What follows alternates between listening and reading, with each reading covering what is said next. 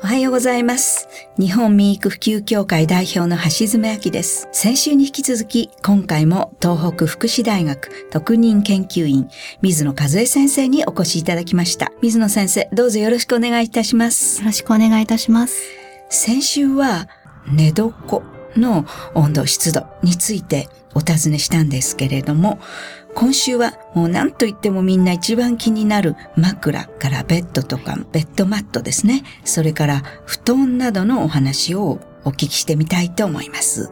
えー先生、枕っていうのはもう睡眠っていうともうすぐ枕っていう人はもう100人いたら100人いそうなんですけど、これは一体どうしたものかと思うんですが。枕はですね、やっぱり好みがあると思いますので、はいまずは好みを優先していただいていいと思います。あまずは好み優先。はい。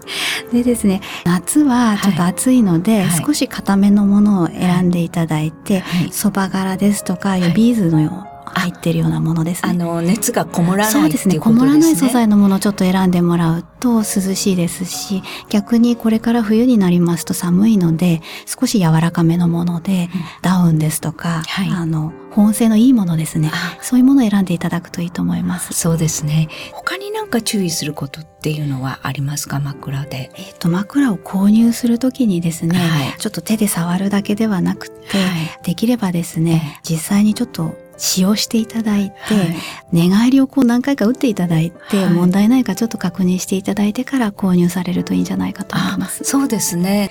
あの、時々お聞きするんですが、なんかタオルをこう重ねて枕にするっていうのはどうなんでしょうか？あの枕使わない方も実際いらっしゃるので、はいそれはもう本当に好みですので、はいそれであのえ快適に眠れるようであれば、はい特に問題ないと思います。あなるほど。もうなんか枕ジプシのね、方もいっぱいいらっしゃるんですけど。難しいですよね。難しいですね選び方が本当に難しいですね。はいで変に気にすると余計気になるっていうこともあるかもしれませんね。はい、ベッドマットなんかはどうなんでしょうか？マットレスはですね、はいこう横になった時に、はいあまりにもこう腰が沈み込むような、はい。柔らかいものはちょっと避けていただいて、はい硬さもやっぱり好みがあるので、はい枕と同じようにはい実際に横になって寝返り打っていただいて、はいそこでちょっと問題がないか確認していただいてから購入されることをお勧めします。で、夏はですね、はいやっぱり厚い敷布団ですと非常に暑いんですね。うんですので夏はちょっと固めではい。2枚敷いてらっしゃる方でしたら1枚に減らしていただくと割と涼しく眠ることができると思います。これももう熱がこもらないよそううにですねっていうことですね。で冬は逆にはい。掛け布団かける方多いんですけれども、はい敷布団を増やす方が実は保温性は高いんですね。あそうなんですよね。あのええ誤解してる人がいますよね。なんかいっぱいかけちゃったら暖かいんじゃないか。そうなんです。でもこう熱は下の方から、はいにあの自分の熱が逃溜まっげていってしまう。そうですね。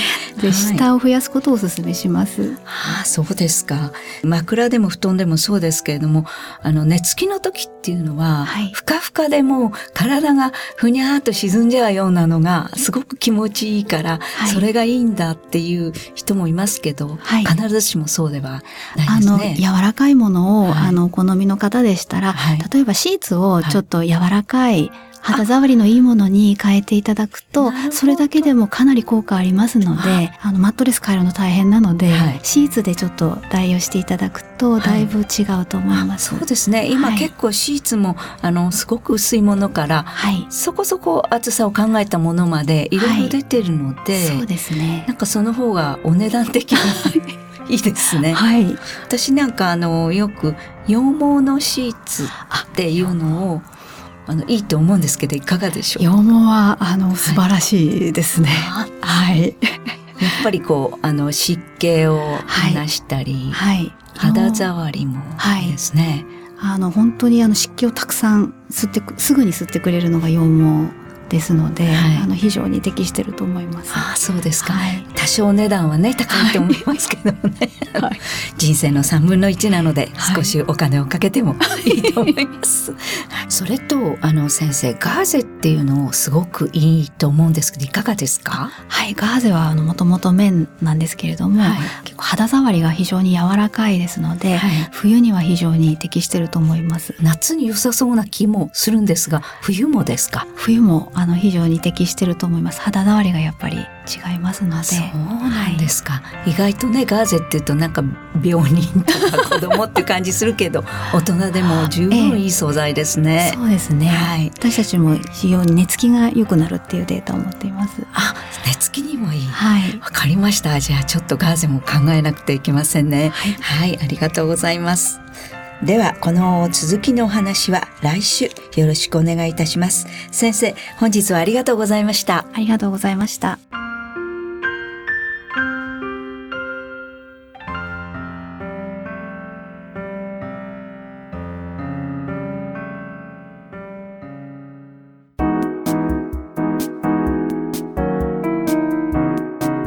ここでパシーマファンクラブのコーナーです。このコーナーでは、キルトケットのパシーマをご愛用の方からのお便りをご紹介します。今回は寒くなるこれからのためにスリーパーを購入しました。フリース素材のものは汗だくになりますが、やはりパシーマは良いです。これからも愛用していきたいと思います。お便りありがとうございます。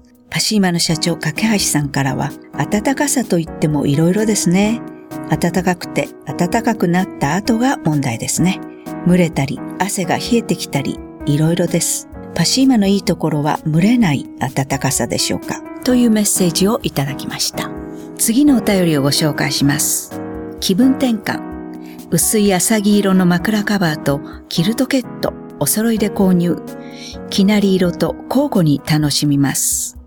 お便りありがとうございます。パシーマの社長、架橋さんからは、新しいカラーが4月から出ています。和の色パシーマです。気分転換にお買い求めいただきました。というメッセージをいただきました。以上、パシーマファンクラブのコーナーでした。